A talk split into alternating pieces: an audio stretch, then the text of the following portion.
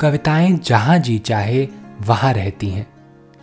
कभी नीले आसमान में, कभी बंद खिड़कियों वाली सकरी गली में, कभी पंछियों के रंगीन परों पर उड़ती हैं कविताएँ तो कभी सड़क के पत्थरों के बीच यूँ ही उगाती हैं। कविता के अलग अलग रूपों को समर्पित है हमारी पॉडकास्ट श्रृंखला प्रतिदिन एक कविता।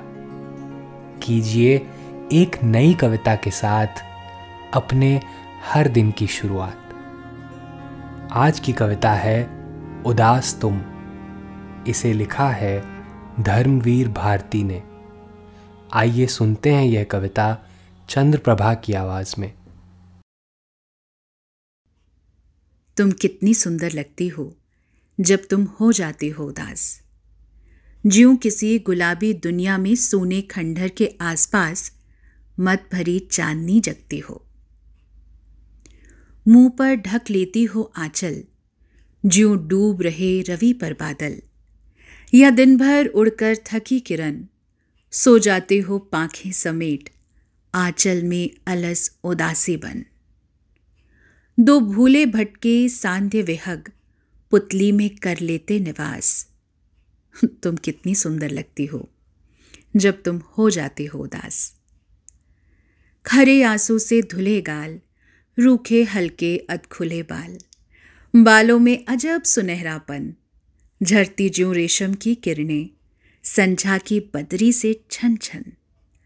मिस्री के होठों पर सूखी किन अरमानों की विकल प्यास।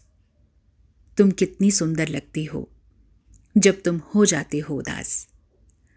भवरों की पाते उतर उतर, कानों में झुक कर गुनगुन कर। है पूछ रही, क्या बात सखी?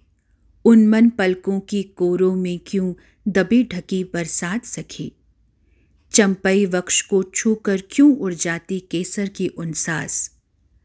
तुम कितनी सुंदर लगती हो। जो किसी गुलाबी दुनिया में सोने खंडहर के आसपास मत भरी चांदनी जगती हो। आज की कविता को आप पॉडकास्ट के शो नोट्स में पढ़ सकते हैं। आप जहाँ भी प्रतिदिन एक कविता सुन रहे हैं, वहाँ अपने कमेंट शेयर करना ना भूलें। अगर आप चाहते हैं कि नई धारा रेडियो की यह प्रस्तुति हर सुबह आपके व्हाट्सएप पर आ जाए तो हमें इस नंबर पर मैसेज भेजें। Seven four two eight seven seven five three seven six कल एक और कविता के साथ फिर मिलेंगे।